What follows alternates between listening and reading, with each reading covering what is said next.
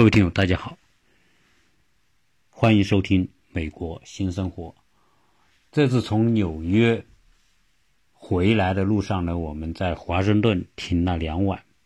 呃，利用这个时间呢，我们就去了一下华盛顿，啊，参观了一下美国的国会大厦。所以，啊，这一期呢，想跟大家聊一聊这个我所见到的国会大厦和它的一些情况。呃，我们是这样，我跟我孩子说呢，我说你有没有兴趣去看看国会大厦？因为他们现在学到的历史、美国政治里面呢，啊，就有这个国会的内容啊，美国的三权分立。我在前几期里面正好聊到一个美国的这个分权体系，那美国的体制里面它主要是分权，所以我说你要不要去了解一下这个国会大厦，亲眼看一看。让你有个深刻的、真实的感受。他说可以，那我就让他预约啊。美国的国会大厦是对民众开放的，从但是呢，你要预约。那在手机上预约很快，他就预约了啊，几点钟几个人啊，留了一个邮箱，然后他把你预约成功的信息呢就发到邮箱。因此第二天呢，我他预约的时间是十一点四十分。啊，大概是一个小时的时间吧，而我们呢就自己开车到华盛顿。当然，到华盛顿的感觉开车呢和在纽约曼哈顿就完全不一样了。呃，华盛顿这个城市呢，呃，给人感觉很舒服啊，它没有纽约那样的高楼大厦，然后那么拥挤啊。华盛顿总体给人的感觉。呃，一眼就能感觉到这个地方是一个政治中心，它有它有点像北京啊，华盛顿的城市规划啊，建筑都看上去就是感觉就是政府部门的那种那种那种味道。呃，华盛顿实际上原来我们也来过，呃，关于华盛顿这个城市呢，啊，也跟大家做一点点这种背景介绍。呃，华盛顿呢，它实际上呃，我们叫它华盛顿市，但是呢，它也是一个特区。我们说，呃，华盛顿哥伦比亚特区就是指今天的华盛顿市，也是这个作为美国的首都。呃，华盛顿这座城市的由来呢，和美国的历史也息息相关。美国在建国之后，他的首都呢就搬迁过不同的地方，啊，以前呢，最早呢在费城作为临时首都，啊，用过一段时间，那后来呢，纽约也作为首都用过一段时间，但是呢，至于这这个新的国家的首都应该在哪里，实际上呢，大家最初也没有一个概念。呃，有很多州就是说，哎，你到我州来吧，啊，把首都设在我们州，啊，那你比如说，呃，马萨诸塞啊，或者弗吉尼亚呀，或者马里兰呐，对吧？康涅狄格啊，你说，哎，都到我们这里来，那当时这个美国的这些国父们，哎，就不太想让这一个行政首都设在某一个州啊，因为每个州呢牵牵涉到有州的权利，如果联邦政府。设在某一个州呢，是受制于这个州，所以他们就不想。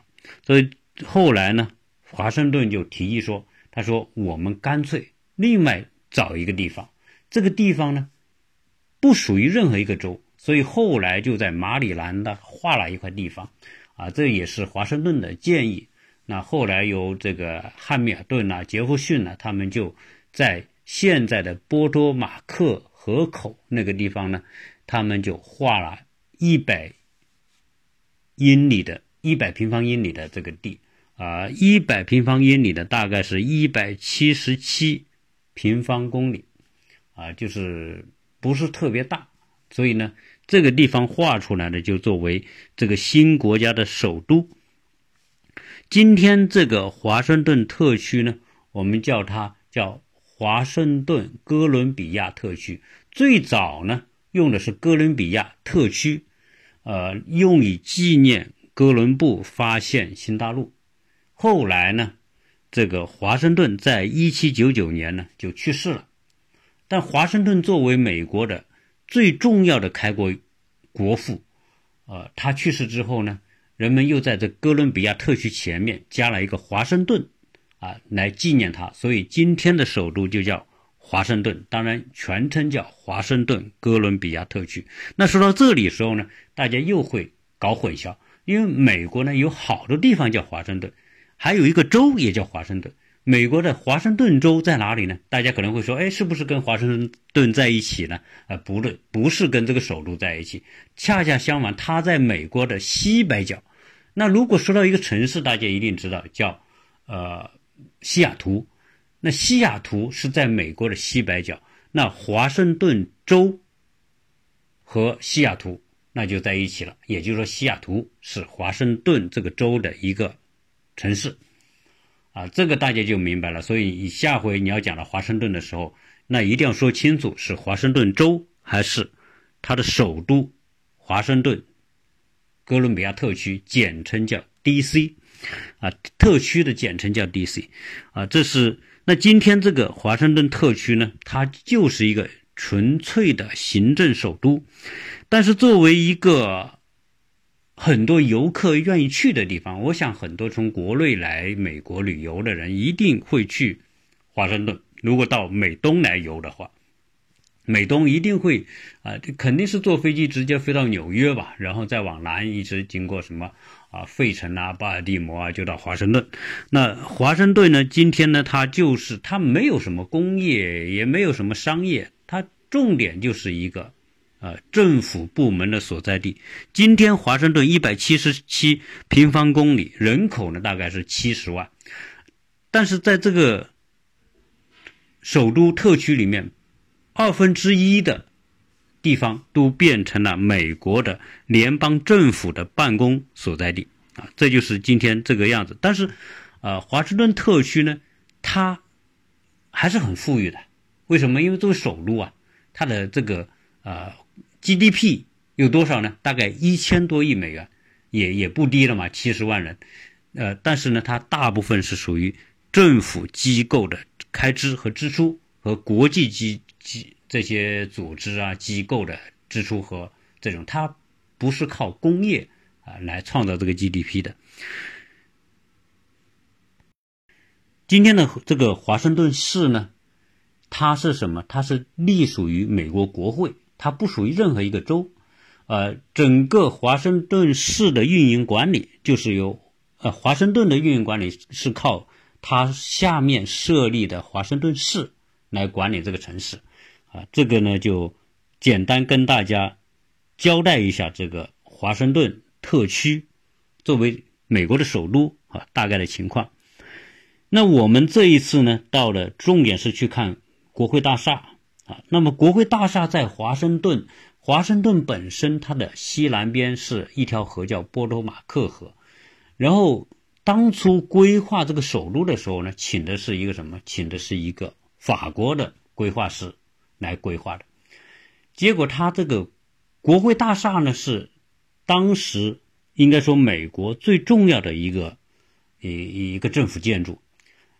它跟中国人规划理念不一样。我们中国人如果规划，它一定是坐北朝南呢。因为什么？因为北边呢很冷嘛，冷空气南下，那你你肯定是要背对着北，面向着南，有阳光。结果呢，我所看到的这个国会大厦，它是坐东朝西啊。可能他这个规划师也不是不懂风水哈，不像我们还要。会看风水，他们不按这个风水，可能他们有他们的设计。结果，呃，整个呃国会大厦这种朝向一确定之后呢，朝再往西，整个国会大厦前面一直过去就是这个国家广场，而这个国家广场是华盛顿市的一个中轴，呃，一个中心啊，沿着这个国家广场的北边呢，那就是今天的白宫，呃。国家广场的西头有林肯纪念堂、杰弗逊纪念堂。那当然，这个国家广场里面还有什么国家美术馆呐，还有一系列的美术馆。华盛顿的美术馆和博物馆的资源也很丰富，它有什么科学博物馆、印第安人博物馆、非洲人黑人博物馆等等吧，啊，非常多的博物馆，所以这也是华盛顿这个啊很多的文化资源啊很丰富的一个地方。那讲完这个这个规划之后呢，我们这一次呢就是去参观这个国会大厦的这个内部。那这个国会大厦呢，实际上呢，它的整个啊体现了美国的建国的宗旨啊。这个美国这个国家，它就是要建立一个所谓的自由的、民主的，那么这个公平的一个国家。那为了体现美国的自由、民主、公平，所以当时这个国会大厦的整个规划里面有个理念，就叫这个国家是由老百姓所拥有的，叫民有；是由老百姓自我管理的，叫民治；有老百姓可以享受充分自由，叫民享。所以它的这个呃象征就是民有、民治、民享啊。这个理念当然是确实和美当时美国独立。他们追求的是一致的。那在这种理念之下，我们看到这个美国的国会大厦呢，它的过程呢，整个建设过程也挺有趣。当选定这个地方之后呢，就开建吧。那这开建呢，呃，一八零零年就开始，差不多建好了一部分。这个国会大厦特别有意思的就是什么呢？它是一个。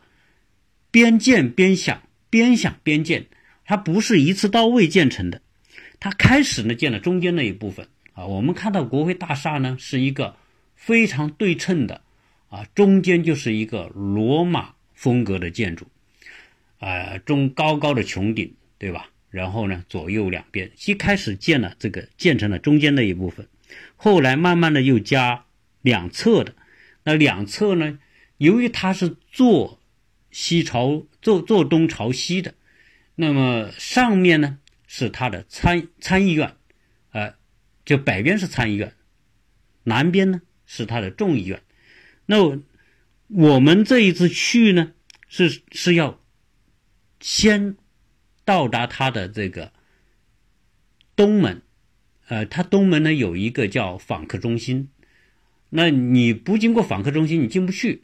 我们开始的时候停车也停老半天，因为这个不知道什么地方可以停车。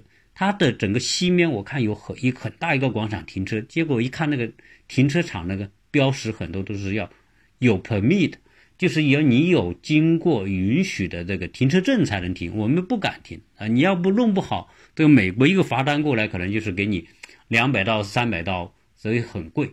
那我们想怎么办呢？我们就先开车去兜一兜。结果呢，我们兜到它的这个国会大厦的东边，也就是它的后面有一个住宅区。在住宅区里面，我看到这个两边的街道是允许停的，一般停停两个小时。结果我们停完之后呢，走了大概七八分钟啊，就可以走到这个访客中心。呃，先你要进访客中心，在地下进去之后呢。进入了一个什么登记大厅，就是这个国会大厦，我们说那穹顶的最底层这一楼。那这个底层这一楼的入口呢，实际上是什么呢？就是一个呃，所有的访客呢，你要先呃登记。如果你登记了的话呢，你要去跟他拿一个票啊，然后贴在身上。你预约的是几点？然后呢，他这个票上就注定呃注明是几点。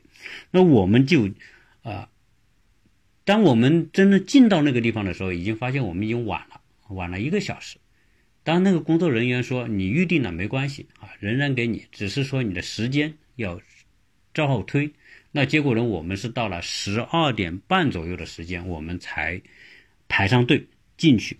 那这个整个国会大厦这个规模当然是特别大，它的整个东门是一个巨大的铜门啊，讲的是什么呢？讲的。这个铜门上面呢，这个雕刻的是哥伦布发现新大陆的情况。这一个东边这个门就重达十吨啊，这个特别漂亮。然后呢，我们呃排完队之后呢，有工作人员带队啊，基本上呢就是二十个人左右的一队。那先呢让你进到一个什么呢？通过地下那个大厅，地下大厅呢他给它取名叫解放大厅，啊，每作为空间嘛有个主题，而因为当初呢这个啊林肯通过美国内战之后呢，就让黑人奴隶得到解放，结果把这个厅啊取名为解放大厅，然后所有的人呃根据安排，他整个参观呢实际上是一个公共空间的参观，呃那些他整开辟成这种旅游的线路。那先呢要进到一个演播厅，啊，干嘛呢？要看电影。这个电影呢，就是介绍美国的国会大厦和美国建国的，大概十分钟左右。啊，这个片子拍的还挺有意思的啊。这个你大体上呢可以了解一下这个当初这个建国的情况、基本情况，这个楼的规划以及楼当时这个呃重建，因为它是是被烧过啊，后来呢又重建啊，所以呢看完之后呢。你才继续往上走，那我们就啊跟着这个导游，这工作人员吧，他实际上就是告诉你这个他的一些历史。那首先我们到了一个空间是什么呢？到了是一个现在已经开辟成一个展示空间、纪念空间，它就是最老的美国的最高法院啊。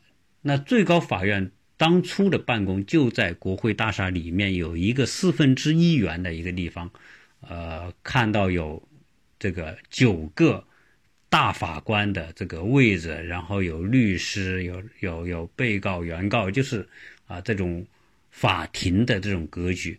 而在这个老的最高法院里面，曾经杰弗逊的这种就职典礼啊。就在这个最老的最高法院的场地里面进行的。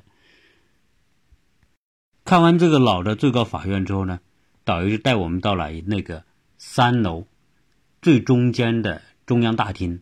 这个中央大厅这个高度特别高，就是我们远处看美国国会大厦中间不是一个圆的一个穹顶嘛？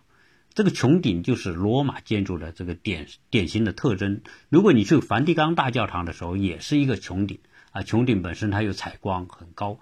这个国会大厦的穹顶高度五十三米，直径三十米。我们以前呢一直认为这个穹顶里面可能是分几层，估计里面还是办公的空间呢，说或者是开会的地方呢。结果你进去时才发现，整个穹顶是空的啊，一直从三楼到顶。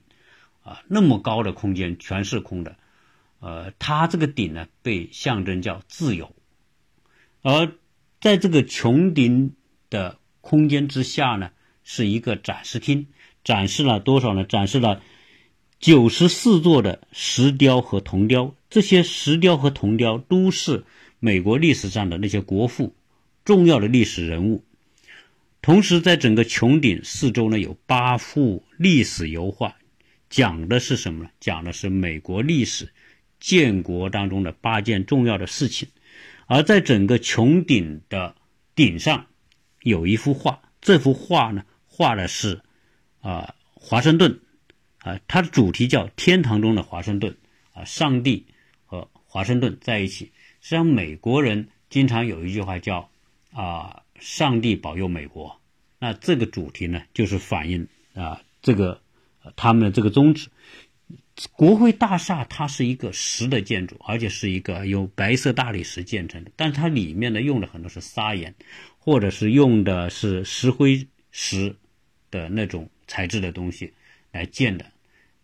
但是呢，由于这个穹顶很高，那这么长时间以来呢，它的这种安全性被人质疑，所以后来也加固，呃，用了很多的这个不锈钢来。来来加固整个内部结构，中间这个穹顶装饰了大量的这些这些雕刻，呃，曾经他在这个画这些油画的时候，请的是意大利的画家，结果有一个画家在画画过程当中摔下来，啊，摔死了，后来又请他们他的学生继续来完成这些画，今天这些画呢？啊，都是原作。我我还问他这些画是不是原作，那他很肯定这些就是当时的原作。美国国会大厦在历史上呢曾经被烧过啊，为什么会烧呢？啊，这就讲到有一个叫第二次美国独立战争。实际上讲这个第二次美国独立战争呢，实际上是很冤枉英国人的。这个事情呢，发生在一八一四年，当时说英国又一次侵略美国，实际上这个和历史是不相符的。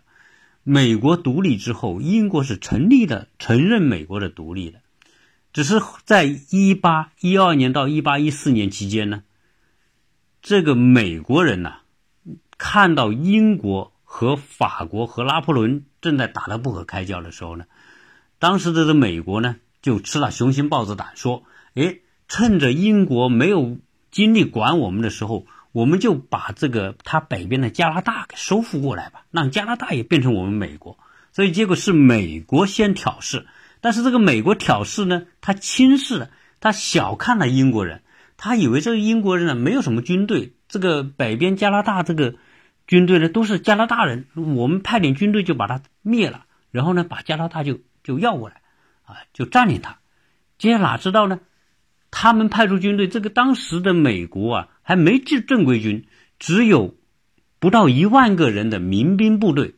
结果派出三支部队去进攻加拿大，结果被人家打的屁滚尿流，啊，打不赢。只是当时的这个美国海军打了几场胜仗，结果呢就拉平了。那由于美国人事先来进攻加拿大。那英国人在一八一四年，这不是拿破仑第一次失败了吗？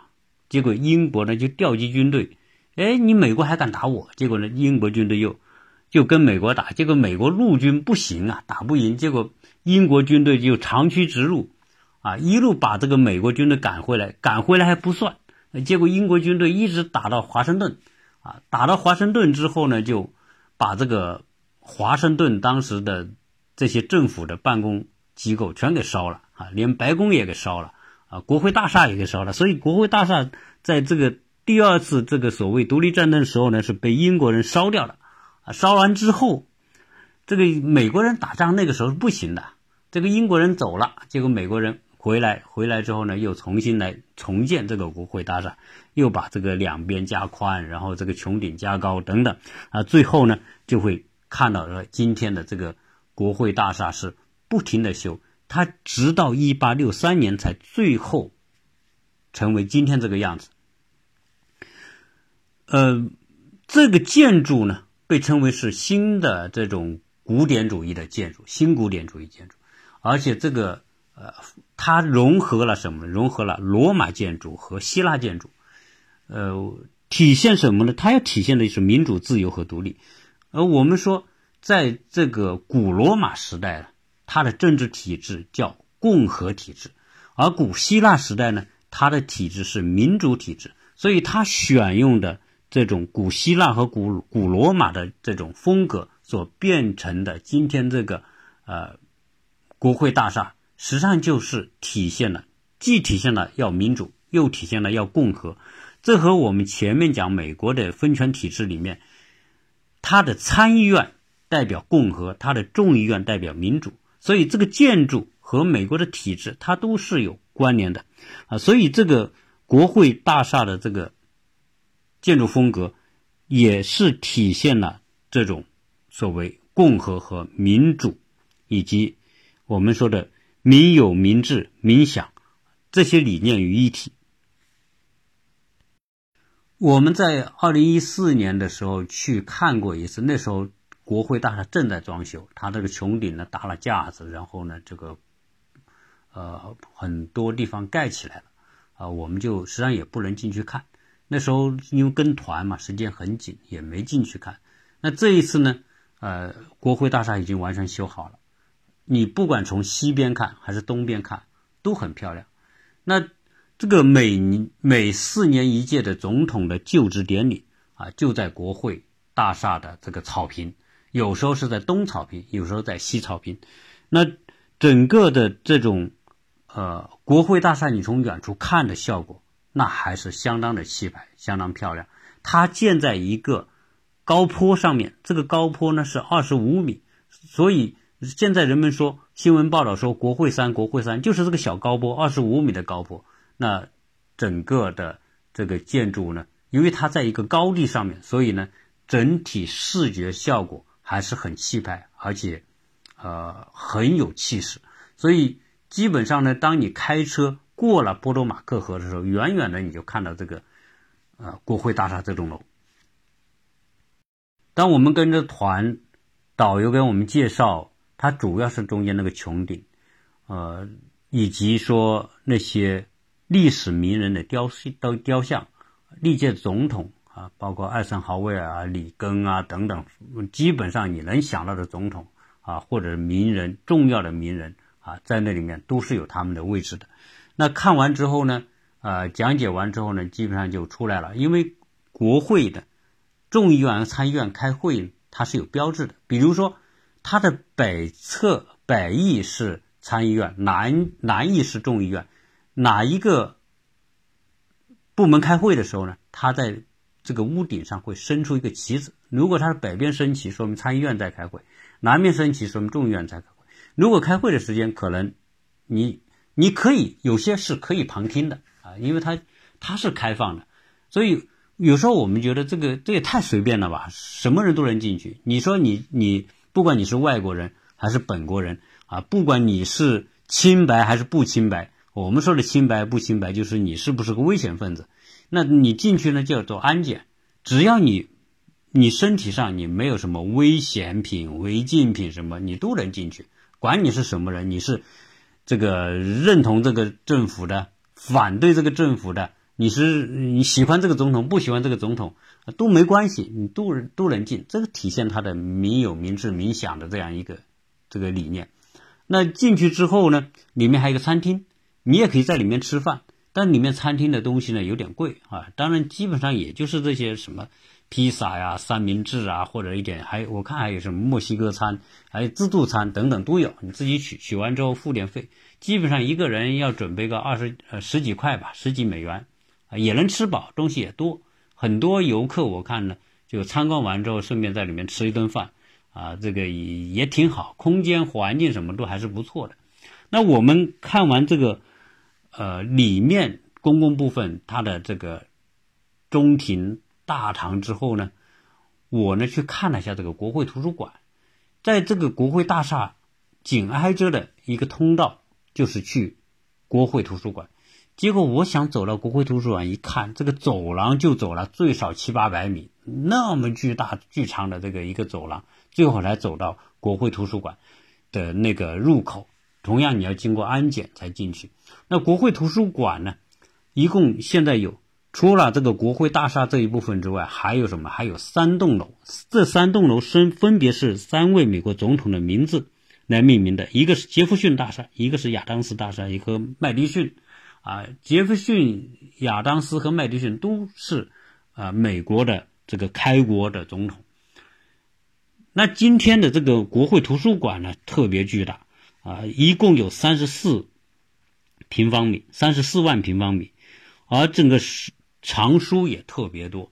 呃，最早呢只有七百多本书，后来杰弗逊呢就拨了五千美元，当时五千美元建国的时候，那还是很多啊。那后来呢？这不是讲这个第二次这个，呃，美英战争的时候，国会大厦被烧，连同图书馆全给烧了。烧了，后来杰弗逊就把他的七万多册书捐出来，就成为国会图书馆的这个最早的这些藏书。但是到今天，美国国会图书馆是全世界最大的图书馆，拥有最多的各种资料，那一有七千五百份的作品收藏品。有一点二八亿册的图书，然后呢，现在它这个图书呢，三分之二的图书都已经转成电子类的产品，也就是说，通过这种电子方式的产品呢，啊，这这些内容呢，啊，可以分享到全世界，很多人都可以登录去寻找相关的资料。